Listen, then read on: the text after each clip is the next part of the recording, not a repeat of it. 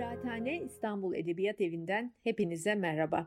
Bu podcast serimizde evimizde gerçekleştirdiğimiz buluşmaların sesli arşivini ve yeni söyleşilerimizi sizlerle paylaşıyoruz. İyi dinlemeler.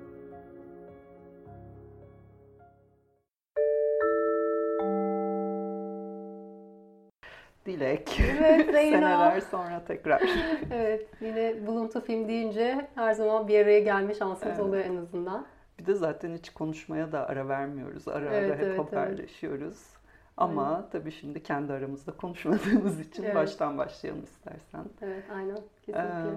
Ee, yani buluntu filmle e, düzenli olarak çalışıyorum ben. Ama senin hayatına başka şekillerde de giriyor, çıkıyor. Hı-hı. Hem yapımcı Hı-hı. olarak hem de evet. e, yaratıcı olarak.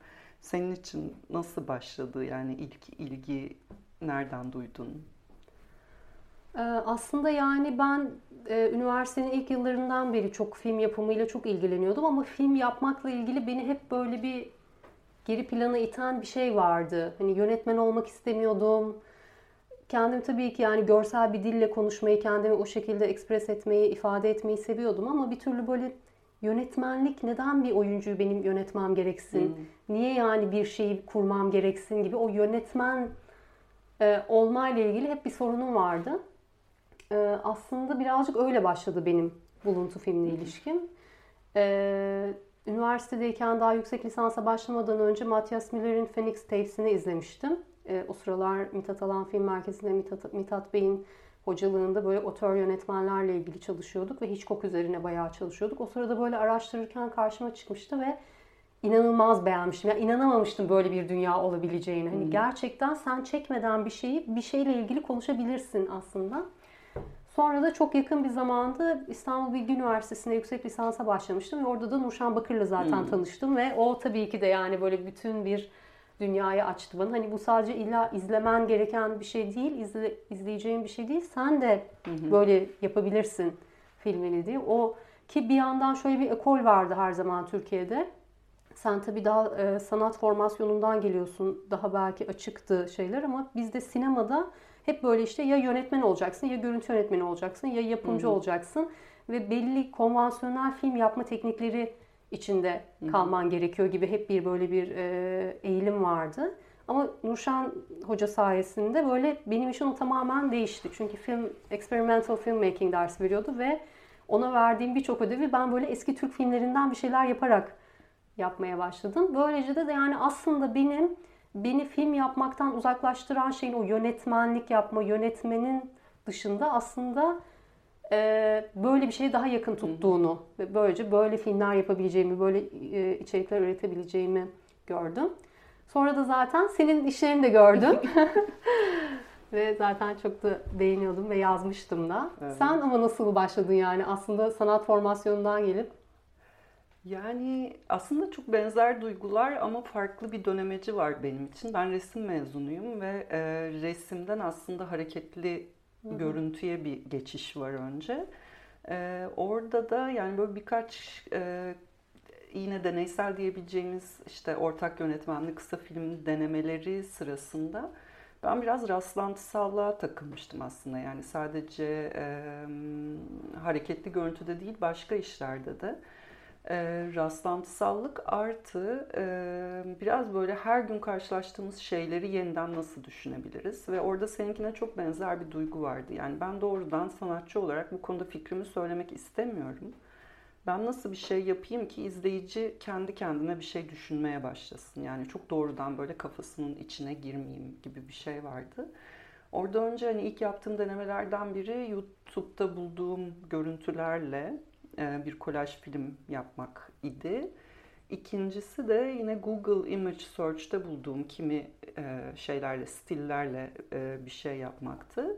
Oradan ben de bu büyülü dünyaya girdim ve aşırı hoşuma gitti. Yani hem böyle aradığım, hani altında ne anlam buluruz her gün karşılaştığımız şeylerin sorusuna cevap üretebiliyordum. Hem de kurguya zaten sen de biliyorsunuz bir kere aşık olunca oradan hmm. çıkmak çok zor oluyor. Yani o kurgunun kurgu yaparken düşünme şekli böyle pratiğimin merkezine neredeyse gelip oturdu.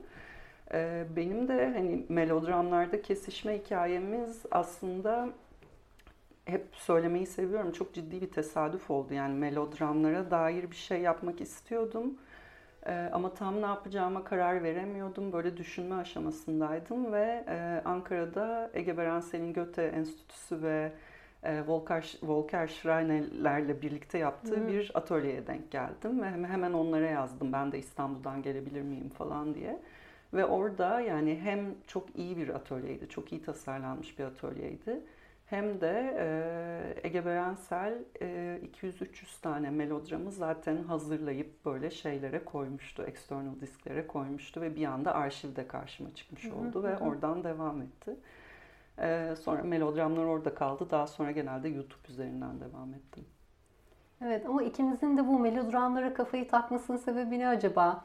Yani bu yan, aslında zihnimize işlenmiş görüntüler var çok fazla ve ben mesela hatırlıyorum küçükken böyle televizyonun önüne otur, otururdum. Annem çalışırdı. Ben böyle onları izlerdim. Hı hı.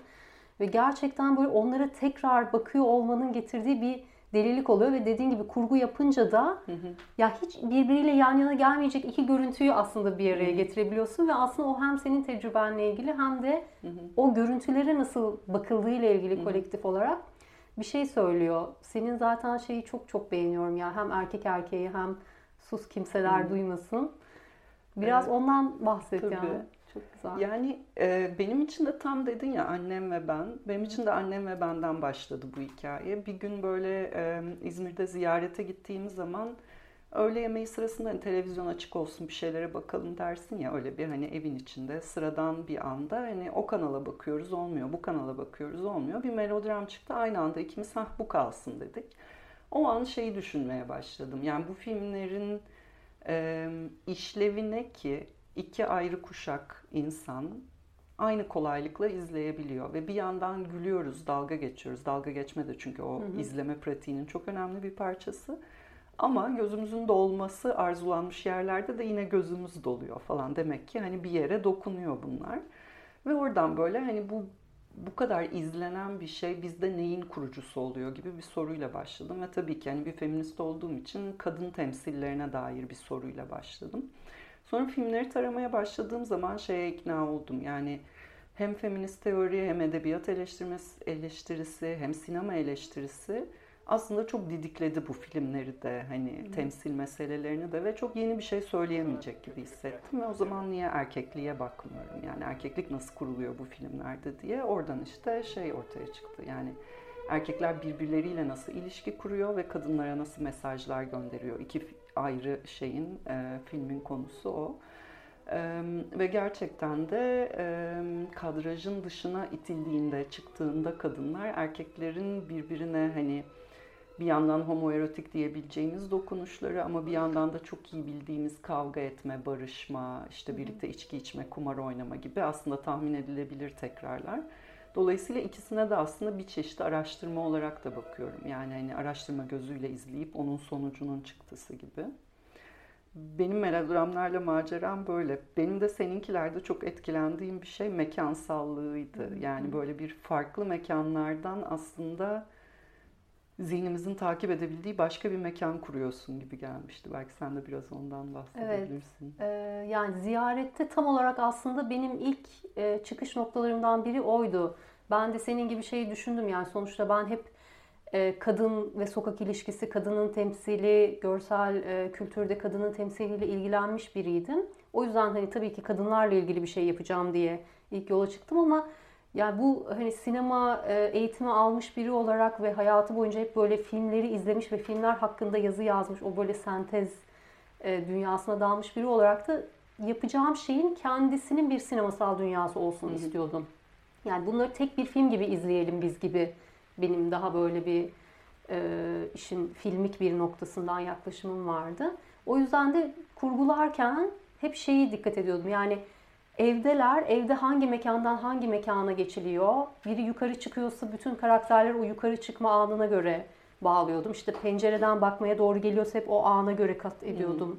karakterleri birbirine. O yüzden ziyarette böyle bir hem bir zamansal döngü var. Yani böyle sabahtan akşama, akşamdan yeniden sabaha doğru bir zamansal döngü var. Hem de dediğin gibi mekanların bir kendi dili var. Yani bir evden aniden dışarı çıkmıyoruz mesela. Yavaşça eve giriyoruz, hmm. evden sonra dışarı çıkıyoruz. Mesela ben de özellikle böyle kadınları dışarı çıkararak, çıkararak bitirmek hmm. istemiştim. O yüzden hep böyle sonunda yürüyorlar, yürüyorlar, yürüyorlar. Dışarı çıkıyorlar. Öyle bir kendi başına bir film gibi de kurgulamak istemiştim açıkçası. Hmm.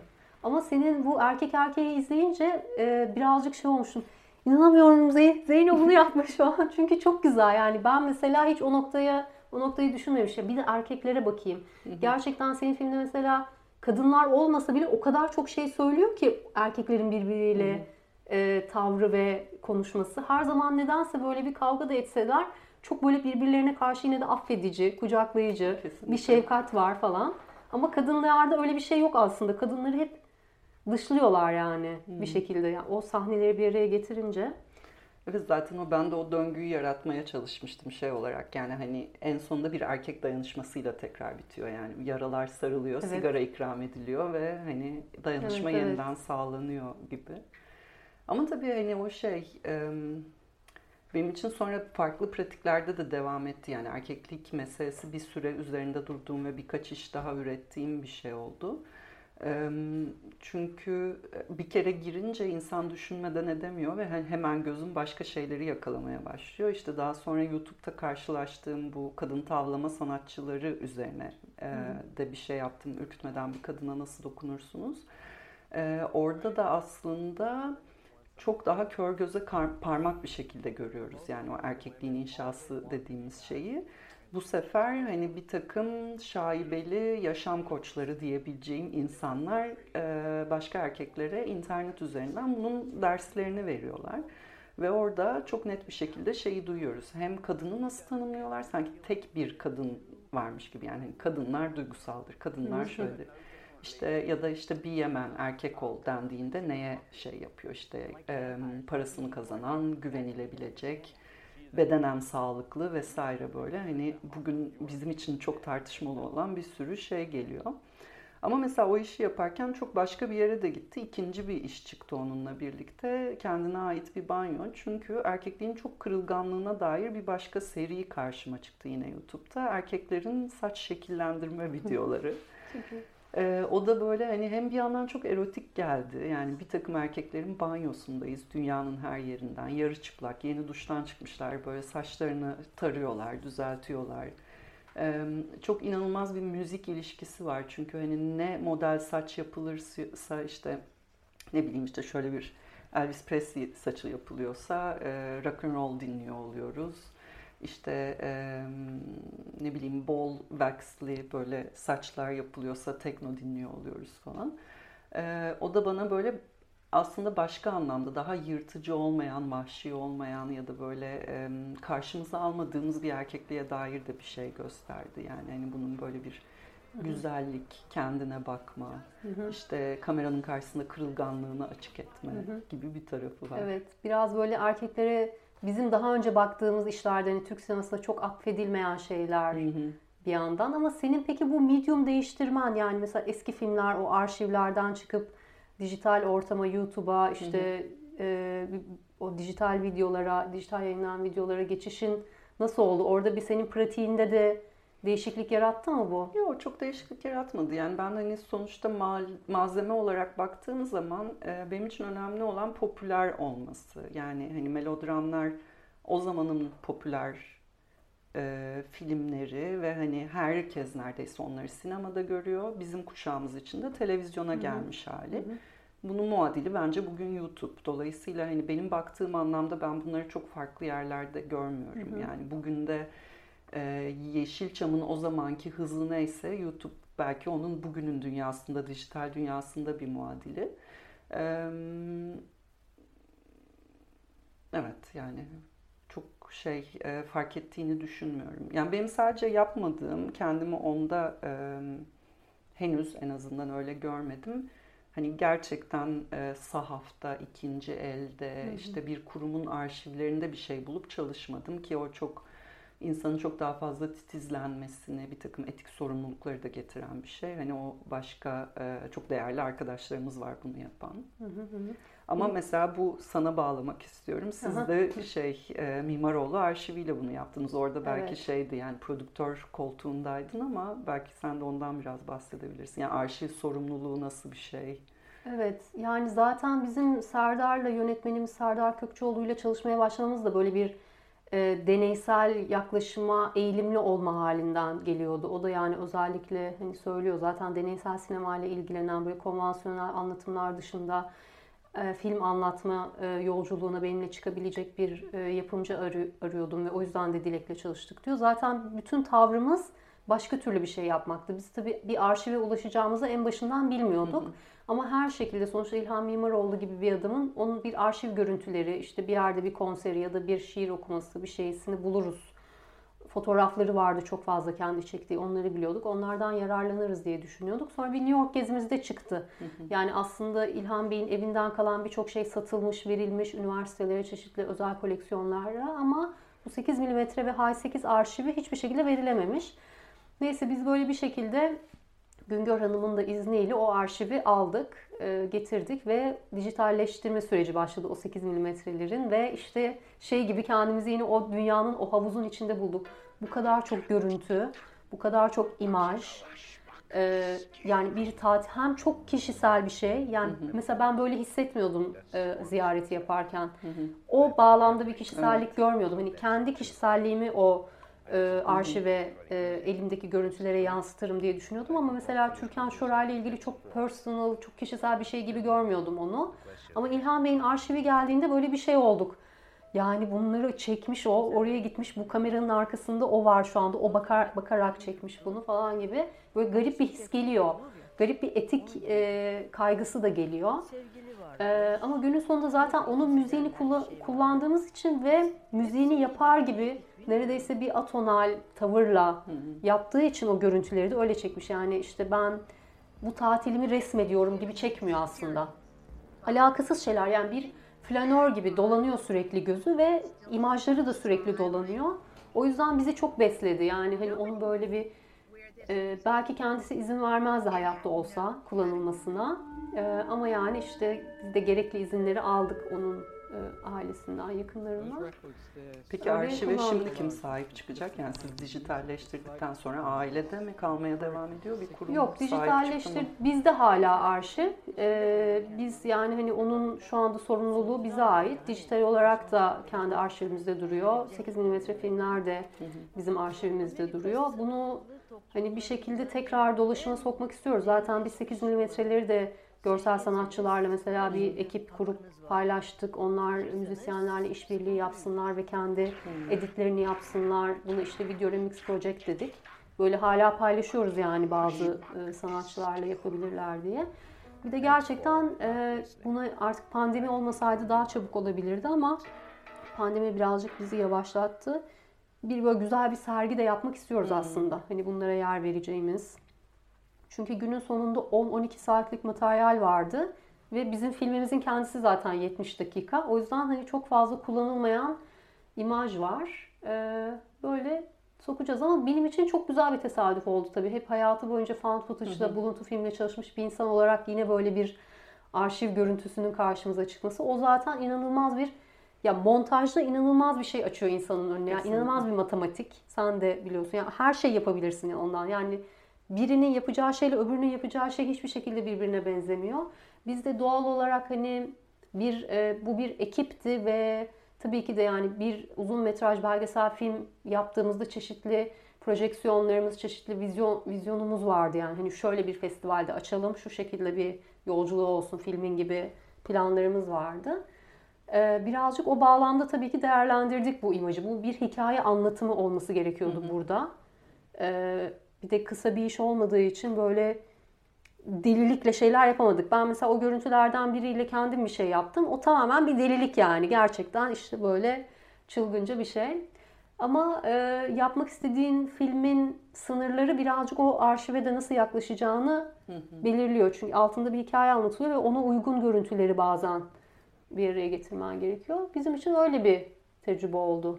Ben aslında. Yani bayıldım ve çok etkilendim ya. Filmden gerçekten ve hani böyle tedirginlikle başlamıştım aslında çünkü çok müzik dünyasına dair bir şeyle karşılaşacağımı düşünüyordum ama bayağı böyle koltukta evet. dimdik oturarak. Evet.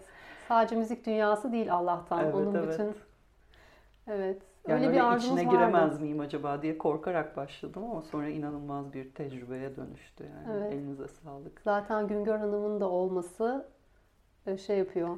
Evet, yani orada değiştiriyor. Spoiler vermeyelim, vermeyelim ama aynen. Müthiş İzleyin bir, filmi, müthiş bu bir dönüş var orada. Hemen reklamını da yapayım. Evet. Ben senin şeyi merak ediyorum aslında. Bu mesela artık YouTube'dan vesaire görüntüler almaya başladığında bunun senin için bir sistematiği var mıydı yoksa orada da mı bir spontanlık söz konusu? Yani tabii belli bir konuya baktığında belki hmm. hani kanallar birbirini yine YouTube'un bir algoritması falan hmm. var ya sana bir şeyleri öneriyor. Sen ya bu kız böyle bir aynada kendine bakan erkeklerle ilgileniyor evet. galiba gibi. Yani böyle bir şey mi kendini kaptırdın o spontanlığa yoksa sen de böyle başka bir ya, sistematik takip ettin mi? Adım adım ilerliyor aslında. Yani karşılaşma anı hep spontan. Hani kafanın içinde erkekliğe dair düşünüyorsun. Bir şey bir şey hani ne yap bir sonra ne yapacağını, ne üreteceğini düşünüyorsun ama yani bunu da her yerde söyledim, çekinmiyorum. Bir gün YouTube'u hani how to videoları için sen de kullanır mısın bilmiyorum. Çok, ben kullanıyorum. Ben sürekli kullanıyorum. Ve böyle e, saçımın çok elektriklendiği bir gündü. Hani kıvırcık saçın elektriğini nasıl şey yaparız falan gibi bir şey ararken öneri olarak düştü önüme. İşte bir kadını nasıl tavlarsın diye bir video. Hmm. Ve hani tıkladım ve böyle gözlerim büyüdü. Bu neymiş? Hani pick-up artistler neymiş? Onun araştırması başladı ve üst üste birkaç video izledikten sonra tamam ben bunlarda bir şey yapmak istiyorum dedim. Oradan sonra ama bir takım kararları vermek gerekiyor. Çünkü ben melodramlarda da aynı şeyi yaptım. Şimdi e, sadece erkeklerin kadrajda olduğu görüntüleri topluyorum dediğimde çok kendine has, sadece bir filmde bulabileceğim bir takım görüntüleri kullanmadım. Çünkü belli bir hani araştırma diyorsam buna tekrar eden ve içimize işlemiş şeylerin peşinde koşuyorum. Örneğin çamaşır yıkayan erkek görüntüsü de buluyorsun. Hamamda birbirini keseleyen erkek görüntüsü de. Ama ben onu iki üç kere tekrar edemeyeceksem onlar çok kendine has görüntüler oluyor. Ve aslında hani bunu bu şekilde inşa ediyorlar, anlatısını bozuyor. YouTube'da da aldığım karar öyle bir şey oluyor. Ee, popüler videoların üzerinden gidiyorum. Yani kırk kişinin izlediği videoyu kullanmıyorum. Hani milyonlarca kişi izlemişse hmm, kullanıyorum. Hmm. O yüzden algoritmanın beni götürdüğü her yere gitmiyorum. Ee, bu erkek tavlama sanatçılarında da hani bir yerden sonra baktım kendi kanalı olan, çok izlenen on dört on beş kişiye karar verdim ve sadece onların videolarıyla kurguya gittim. Oradan sonrası da şey oluyor yani videoların hepsini toplamak, baştan sona izlemek, işte söyledikleri kimi cümleleri um, kullanarak bir takım daha kısa klipler üretiyorum ve sonra hani bunları nasıl bir anlatı içine oturturum, nasıl chapter'lar oluşabilir içinde diye düşünmeye başlıyorum. Ama tabii hani kurguyu aktif olarak yapanlar daha iyi bilir. Bazen cümle olarak ya da fikir olarak çok iyi işleyen şey e, timeline'da yan yana geldiğinde hiç işlemiyor. Işığı yüzünden olabilir, bedenlerin duruşu yüzünden olabilir vesaire. Orada tabii estetik bir şey de var, e, gidişat da var yani. Hı hı. Ne evet. bileyim arka arkaya cümle çok iyi olduğu halde aniden boydan portreye geçmek istemiyorsun ya da o akışına uymuyor vesaire. Öyle bir estetik karar da oluyor orada. Evet, zaten editingde yarattığın o görsel dünya, bir de onunla çok vakit geçiriyorsun yani. Ben de çok vakit geçirirdim mesela ve o vakit de kurguyu dönüştürmeye başlıyor bir yerden sonra. Yani o e, en çiğ fikrin birazcık değişiyor. Beni mesela e, ziyareti yaparken her gün rüyamda Türkan Şoray'ı görüyordum. Ya bu artık yani böyle söylediğim zaman inanmıyor insanlar ama gerçekten diyorum yani her gün rüyamda Türkan Şoray'ı görüyordum ve bana bir kahve veriyor. Yok işte bir şey yapıyor falan. Ve mesela bazı yerlerde e, editingde değil yani timeline'da değil ama bu sonrasında kurguyu düşünmenin ve sürekli onunla yaşıyor olmanın getirdiği fikirler kurguya girmeye başladı. Mesela aslında şeyi hiç kullanmak istemiyordum. Türkan Şoray'ın kahve verdiği yeri hmm. yaşlı kadına böyle bir kadın görmesi gibi bir şey öyle çok kullanmak istemiyordum yani kız isteme falan gibi bir şeyi yine de çok böyle şey hani evlilik evliliğe dair gibi geliyordu bana sonra o kadar çok rüyama girdi ki yani oradaki o bakışı falan görmeye başladım ve evet ya dedim bunu koymam gerekiyor. Hmm. Hala bazen böyle çok mu out of place, yani koymamalı mıydım onu? Hala benim için sıyrılan yer olur ama yani dayanamadım. Çünkü o kadar çok vardı ki dünyamda ona dair bir şey. Senin de oluyor mu böyle ya, kurguyla uğraşırken nasıl geçiyor yani günlerin? Evet, yani o, o yüzden ben hep şeyi yapmaya çalışıyorum. Eğer zaman baskısı yoksa mesela bir ay hiç bakmayıp hani sonuna doğru bir ara verip yeniden bakmak. Çünkü bazen çok tutkuyla bir yer, bir şeye bağlanıyorsun ama aslında işlemediği halde onu oraya sokuşturmaya çalışıyor oluyorsun. Ya da işte idefix bir şekilde hayır bu burada olmaz diyorsun. Sonra baktığın zaman işlediğini görüyorsun. Ee, ama yani bilmiyorum, senin de başına geldi mi? Hani dediğin anlamda ben benim başıma şey de geldi. Mesela toplayıp toplayıp kullanmadığım görüntüleri başkalarına da hediye ettim. Hmm. Hani onlardan başka işler de çıktı ki buluntu görüntünün hani kolektifleşebilme potansiyeline, senin de Mimaroğlu'nun görüntüleriyle ilgili söylediğin o kısmı da benim çok büyülüyor. Çünkü işte ikimiz de aynı melodi, belki aynı filmlerden iki film yaptık. Evet. Bambaşka iki şey çıktı. Tamamen aynı malzeme hani bir e, timeline'da ne kadar farklı şeylere sebep olabiliyor. Bence o kısmı çok büyüleyici. Evet evet. Zaten mesela bunu da konuşuyorduk seninle, bu sürdürülebilirlik mevzusu. Hı. Yani özellikle de pandemide de zaten aşırı zorlaşan bir film, konvansiyonel film yapma tekniği vardı. Yani bir ekip olman lazım, kameraman olması lazım, hı, ışıkçı olması lazım, sesçi olması lazım, oyuncu olması lazım. Yani bu böyle gittikçe büyüyen bir ekip. Ee, ve insanların bir araya gelemediği bir dönem oluştu hmm. hayatta. Yani Türkiye'de her ne kadar bunu sonuna kadar zorladılarsa da yani çok uzun sürmedi bu dönem ama yine de o sırada ben bunu düşünmeye başladım. Yani aslında aynı görüntüler, şu anda yeterince görüntü var dünyada üretilmiş. Kesinlikle. Belki de yeterinden bile fazla. Neden yani bunlara tekrar tekrar hmm. bakmıyoruz? Niye yani bu elimizdeki şeylere bakmıyoruz? O dönemde böyle mesela e, bu, bütün bu filmleri yaparken İşte no use diye bir arşiv klasörüm var. No use. Yani oraya atmışım aslında kullanmayacağım şeyleri. Ona bakmaya başladım mesela ben de. Ve ona bakarken şeyi görmeye başladım. İnanılmaz ya. Inside outside. Yani bir içerideler bir dışarıdalar. İçeride dışarıda ve tam böyle pandemi dünyası böyle benim kafamı acayip karıştırıp içeride misin dışarıda mısın? Inside mi outside mi gibi evet. bir kafaya getirdi. Ve o tamamen aslında baktığım ve es geçtiğim görüntülerden Hı-hı. çıkan bir şeydi. Hala üzerinde çalışıyorum. Filmi tamamlayamadım ama yani o yoğun pandemi döneminde mesela bunu düşündüm hı hı. ve o sırada şeyi hem bu konuyla ilgili bir yazı yazayım hem de bu görüntüleri birine vereyim. No use klasörümü use edilsin gibi bir böyle bir şeyim olmuştu.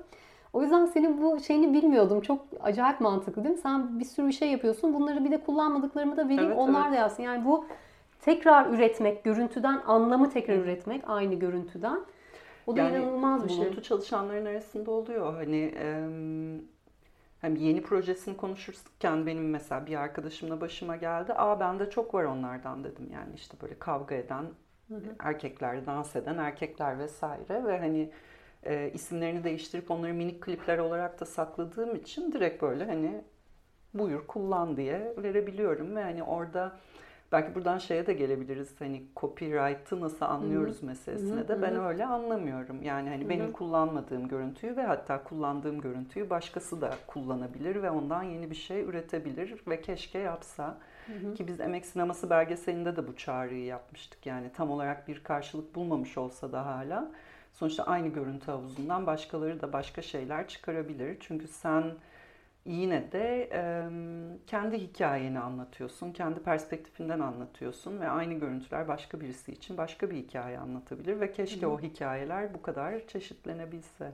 Evet, aslında tam e, birazcık şöyle bir şey oluyor yani sanatçının kendi bakışı daha önemli hale geliyor. Tabii ki malzeme aynı, malzemeyi nasıl sıraladığın, neyi öncelediğin, neye fokus oldun, neyi tekrar ettiğin. Bizim Hı-hı. mesela buluntu film dünyasında bir sürü şey böyle tekrar ederek o anlamın artık Hı-hı. anlamın içini boşaltıp tekrar yeniden bir anlam yüklüyoruz. Mesela o repetition'lar benim çok kullandığım şeydir. Yani evet aslında bu sürdürülebilirlikle ilgili çok fazla şey söylüyor buluntu film e, kullanma. Çünkü e, zaten bu var olan görüntülerden Hı-hı. sen ne düşündün, sen ne düşündün, sen ne düşündün. Madem bir şey anlatmak istiyorsun oturup yani evde Aa ben işte ekibim toplanamıyor diye üzüleceğine bu görüntülere bakabilirsin yani bu kadar üretme ve kendini ifade etme çıkmazındaysan gibi bir his evet. gelmişti. Yani herkese göre olamayabileceğini anlıyorum ama benim de aklımın almadığı bir şey. Yani hani um, ufak bir teaser, çok bahsetmeyeceğim ortaya çıkmadığı için, ama ben de pandemi sürecinde biraz da aslında delirmemek için e, yine buluntu görüntülerle yetmiş dakikalık artık uzun metraj denebilecek bir şey yaptım ve e, yani e, iki yüz kaçtaydım? iki yüz otuz beş ayrı insanın çektiği görüntülerden oluşuyor sonuçta. Yani iki yüz otuz beş ayrı source'u var. Hı hı hı. Ee, ve ama başka bir anlatıya dönüşüyor, başka bir şeye dönüşüyor ya da başka bir şeyi kopya ediyor, her neyse. Ee, ve gerçekten e, yani sonsuza kadar bu pratiği sürdürür müyüm bilmiyorum ama beni çok rahatlatan bir şey. Çünkü ben burada biraz şeye dair de bir şey görüyorum, yani kendimin sanat yapma pratiğine dair. Yani bilgisayarım olduğu sürece ve internetim olduğu sürece ben bir şey üretebilirim. Hı hı. Hani bu basitlikte tutmayı seviyorum. Benim hiçbir zaman proje yazmama gerek olmuyor. Yani tabii ki olursa iyi oluyor. Hani hı hı. ama hani o Arte Povera şeyinden gelen. Hani hiçbir şeyim olmasa da kendi başıma yapabilirim. Tabii ki hiçbir şeyim olmasa biraz fazla iddialı, bir bilgisayarının, kurgu programının Hı-hı. falan olması gerekiyor ama yine de hani büyük fonlara başvurmadan, bütçeler almadan da yapılabilecek olması hani piyasayla bağımı minimumda tutuyor. Hı-hı. Sonradan ilişkiye geçebilmemi sağlıyor. Evet, kesinlikle. Şey konusu mesela demin de senin açtığın iki yüz otuz beş kişinin çektiği görüntüyü sen alıyorsun ama sonuçta sen ondan bambaşka bir şey yapıyorsun. Yani burada mesela işte copyright, ownership, sahiplik, telif gibi hmm. meseleler birazcık değişiyor. Yani bir görüntüyü başka biri üretti diye sen onu alıp yetmiş dakikalık bir şeyin içinde otuz saniye ona yer verdin diye senin olmuyor mu o şey artık gibi. Hmm. Zaten buluntu filmin en büyük mevzularından biri bu copyright'tır. Evet. Her hepimizin de birbirimizi arayıp böyle acaba evet. şöyle mi? Geçenlerde de Iris aradı beni. Seni de aramış ben zaten. De Iris de mesela pandemide böyle bir kendi arşivlerine hmm. e, döndü. Iris Alptekin'den bahsediyoruz. E, kurgucu ve yönetmen. O da böyle e, Aa, burada benim bir malzemem var ya. Çekmişler beni. Bütün çocukluğum boyunca çekmişler falan. Gibi bir yerden mesela pandemide de onun ona daha çok odaklanması hı hı. ilgimi çekmişti. Ona da söylüyordum yani evet hani bu hı. şu anda böyle bir şeyler üretmemizin tam zamanı diye ama bu copyright mevzusu hepimizin böyle hep biraz ikircikli bir tarafı gibi kalıyor. Ben de böyle açıkçası en başından beri birazcık gözü kara bir şekilde hep şey düşünüyorum yani evet kullanıyorum ve yani belki de o filmi yapan bile izlese benim filmimi aa bu benim sahnem diyemez belki de diye evet. düşünüyorum çünkü ya alıp o kadar eğiyorum, büküyorum, bazen tersten gösteriyorum, bazen repete ediyorum ve o kadar anlamını kaybediyor ya da o kadar kısa bir an, sadece bir saniye gibi bir şey kullanıyorum ki artık kendi anlamını, kendi bütünselliği içinde kendi anlamını yaratmaya başlıyor görüntü.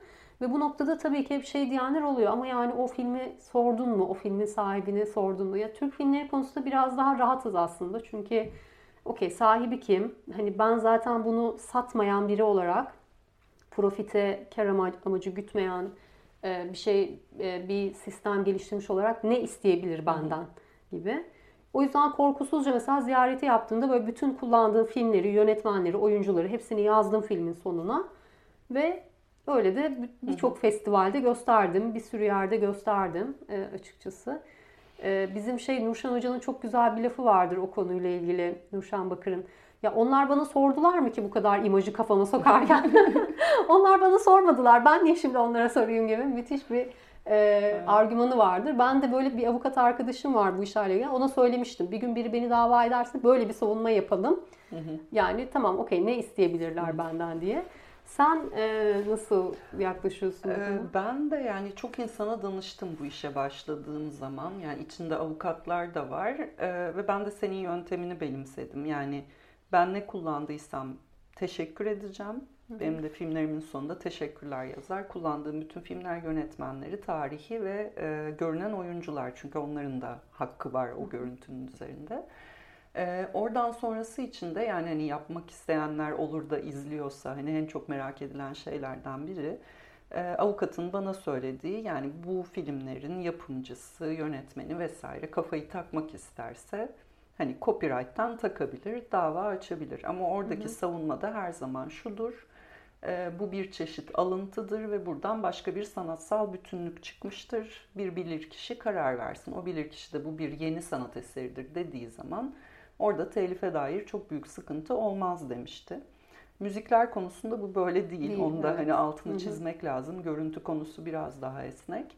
Ee, izin alınabiliyorsa tabii ki yani birisi hani bu yolu tercih ederse bence de yapabilir. Ama e, ben katılıyorum. Yani orada bir referans verdiğin süre, sürece bana şey gibi geliyor. Nasıl bir kitap yazarken alıntılar yapıyoruz, ona benzer bir şekilde burada yeni bir anlatım için bir takım alıntılardan oluşan bir bütün kuruyorsun ve o artık yeni bir sanat eseri.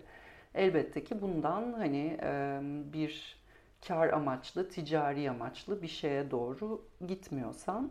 Ama tabii hani Mimaroğlu e, hikayesinde olduğu gibi hani birilerinin bireysel arşivinde etik e, meseleler tamamen farklı, yani onu da her zaman altını çizmek lazım. Hani varisler işte hı hı. onların şeyleri meselesi biraz farklı bir yerde duruyor. E, YouTube'da da aynı şekilde yani normalde ben orada telif haklarını e, ihlal ediyorum. Ama hani bir sürü müzede gösterildi, o oldu, bu oldu, bu çalışmalar. Hiçbir zaman başıma bir şey gelmedi. Ve yani hani en büyük örneği de e, The Clock filminden verebiliriz. yirmi dört saat boyunca Hollywood'un evet. en meşhur filmlerinden, dünya sinemasından pek çok görüntüyü kullanan evet. bir film. Onun da benim bildiğim kadarıyla başına bir şey Yok, gelmedi. Yok, hiçbir şey gelmedi. Aksine, Aksine. çok yani e, kutlandı ve evet, her evet. yerde e, gösterildi. Salt'ta da hatta gösterilmişti evet. hatırlıyorum. Evet, yani bu alıntı mantığı aslında çok doğru. Çünkü sonuçta biz de e, baktığımız, gördüğümüz, bizi etkileyen şeylerden ve kolektif kültüre, kültürde bir yeri olan şeylerden yeni bir şey dönüştürüyoruz. Ve zaten aslında bunun kesinlikle yapılması gerektiğini Hı-hı. düşünüyorum ben. Sen gerçekten böyle bir gelecek öngörüsüyle YouTube'dan görüntüler almaya e, erken başladın e, bence. Sadece ben YouTube'dan görüntüler alınarak bir sürü şey yapılacağını düşünüyorum bir süre sonra. Çünkü bizim o kadar hayatımıza ve dokularımıza kadar giren bir sistem ki o şu anda. Mesela ben de sadece eve gidiyorum ve YouTube'u açıyorum. Yani ya Dozer izleyen adamlar bile, yani Dozer'in çalışmasını izleyen adamlar bile var. Ya da en en basitinden kahveyi kaç derecede demlemem lazım sorusunu yani YouTube'dan Ee, öğreniyoruz. Yani gerçekten her şey var. Yani bu son çalıştığım filmde bir asansör görüntüsü gerekiyordu ve hani asansör arıyorum. Ee, şimdi yanıltmayayım ama sanırım Finlandiya'daki bütün asansörleri çekmiş bir e, kanal buldum. Her tarihte üretilmiş, her asansöre biniyor, o asansörle çıkıyor, iniyor. Ondan sonra işte bunun kaydını paylaşıyor. Hani böyle bulunca sevindim. Önce işim görülsün diye aldım, asansörü kullandım. Sonra bir baktım. dört milyon izleyicisi var her bir videonun. Yani hani asansörü çeken bir deli yok sadece. Onunla birlikte o asansörleri izleyenler de var yani. Evet, evet. Ve hani benimle birlikte ders çalış, işte sabah birlikte ders çalışalım. Hani yalnızlığa da ilaç olan o kadar çok video varmış ki yani böyle sekiz saatlik birlikte uyuyalım videoları. Her şeyi birileriyle birlikte yapabiliyorsun. Öyle çok garip bir işlevi de var. Dolayısıyla hani benimle birlikte ders çalış diyen birinin bundan bir film çıkmasına da itiraz edeceğini de düşünmüyorum. Evet evet. Özellikle sen yani bu durumu e, kar amaçlı sömürmüyorsan. Yani tabii ki şunu da söylemek lazım. Biz bunun için o kadar çok vakit harcıyoruz ki aslında. Yani bu bir mesai. Buna çalışıyorsun, uğraşıyorsun. Aslında bu kadar çalışmanın sonucunda bir insanın bunun bunun için bir geri dönüşüm olması çok normal. Yani sen aslında bir, bir koleksiyoner Hı. senden bu işi almak istese, sen orada çok ciddi bir emek, enerji ve sanatsal birikimini ortaya koyuyorsun aslında. Bunlar çok normal. Sadece mesela şöyle şeyleri yapmak konusunda izin almak ya da hani en azından bilgilendirmek gerekebilir. Örneğin bir dijital platform alacaksa senin işini ve oraya zaman, izlenme evet. üzerine koyacaksa, satın alacaksa ya da pay-per-view izleme başına şey biçecekse Hı-hı. o zaman olabilir ama mesela gönderdiğimiz festivallerden bir ödül almamız ya da böyle küçük bir gösterim için bize minik bir screening fee ödemeleri canım, bunlar zaten aslında e, hani bunu da soranlar olduğu için Hı-hı. hani şimdiden böyle yani bir şey de söyleyelim. Yani sonuçta hani bu melodramlarla ilgili izin alınmalı ya da nasıl hallettiniz? Yani zamanında televizyonda bütün televizyonlar bu filmlerle araya Tabii. reklam ala ala para kazana kazana hiç izin almadan bunların parçalarını kullandılar. Yani ona göre çok daha naif bir daha şey naif, yapıyorsun aynen. aslında. Ve aslında şeyi de hep söylüyorum ben. Hem daha naif bir şey hem de aslında o filmleri de merak ettiren bir dünya bizim yaptığımız. O yüzden aslında win-win gibi bir durum var. Böyle savunmalar yazabiliriz bence. Aslında tamam, bu bir ortak win-win savunma. bir şey. Evet yani e, bayağı bir şeyden bahsettik ama belki e, çok kısaca şeyi de hatırlatmak iyi olabilir. E, buluntu film deyince çok fazla... E, alt kategori giriyor işin içine. Dolayısıyla herkesin aklında, zihninde canlanan şey aynı olmuyor. Ee, biz burada pratiği aslında e, bireysel olarak, sanatçı olarak pratiği birbirine yakın iki insan olarak konuşuyoruz. Yani e, bir arşivde, bir kurumda vesairede bulunmuş şeylerden değil, Mimaroğlu'nu bir kenara bırakarak söylüyorum. Aslında hani bu malzeme üzerine çalışmak istiyoruz diye popüler kültürün hı hı. bir malzemesini alıp çalışıyoruz. Ama e, hem malzemenin nasıl işlendiğine dair çok farklılaşabilen ekoller var. Hem de malzeme bulma pratiğine dair. Yani hı hı. yakın zamanda da pek çok e, sinema filmi de çıktı. Yani arşiv görüntülerinden işte Brezilya'dan, Portekiz'den bir takım hı hı. arşivleri işleyerek, üzerine voice over anlatılar kurarak vesaire... Hani burada biraz ben bitirirken şeyi vurgulamak istedim. Yani buluntu film dendiğinde sahaya yabancı olanların aklına belki çok dar bir alan geliyor ama altında çok geniş bir kategori var. Hı hı. Katılır mısın bilmiyorum. Aynen bence de yani e, seninle benim e, pratiğimizde olduğu gibi yani ben şuna eğilmek istiyorum deyip onun özellikle arşivini irdeleyen de bir buluntu bulma hı hı. işlemi, find etme işlemi. Bir yandan yani örneğin Andrea Ujica gibi bir yönetmen var. Benim okuldan hocamdı Karlsruya'da. Onun Çavuşesku'nun bütün çektiği görüntülerden alıp onları inceleyip hı hı. üç saatlik yaptığı bir belgesel var mesela. Sadece o görüntüler hı hı. üzerinden. Bit pazarından ya da sokaktan, hı hı. sahaftan, öyle orada çöpten bulunan filmlerden hı hı. bir şey yapan da var. Hatta şey bu perfect film, mükemmel film denilen aslında... Bulduğun gibi oynattığın yani hiç alakasız bir yerde bulduğun ya da çöpten çıkarıp hı hı. gösterdiğin hiç kimsenin görmemiş olduğu bir şey hı hı. aslında mesela perfect, mükemmel buluntu filmde denilebiliyor. Hı hı. O yüzden evet çok geniş bir alan, bir sürü yere dağılabiliyor, bir sürü farklı pratiği içinde barındırabiliyor ama bulmak çok keyifli evet. her zaman. Ve hani son zamanlarda tabii decolonizing yani meselesiyle de çok geri dönülmüş bir şey yani kol- kolonileştirme evet. zamanındaki arşivlerin yeniden düşünülmesi vesaire hala tartışması katlanarak devam edecek evet. bence. Aynen. Kimin bulduğu ve sonra onunla ne yaptığı da kesinlikle çok önemli bir hal alıyor. Çok güzel oldu. Evet Zeynacığım senin de görüş. Yeniden başka bir evet. toplantısında bir arada oluruz. Anlaştık. Tamam. Çok teşekkür ederiz herkese.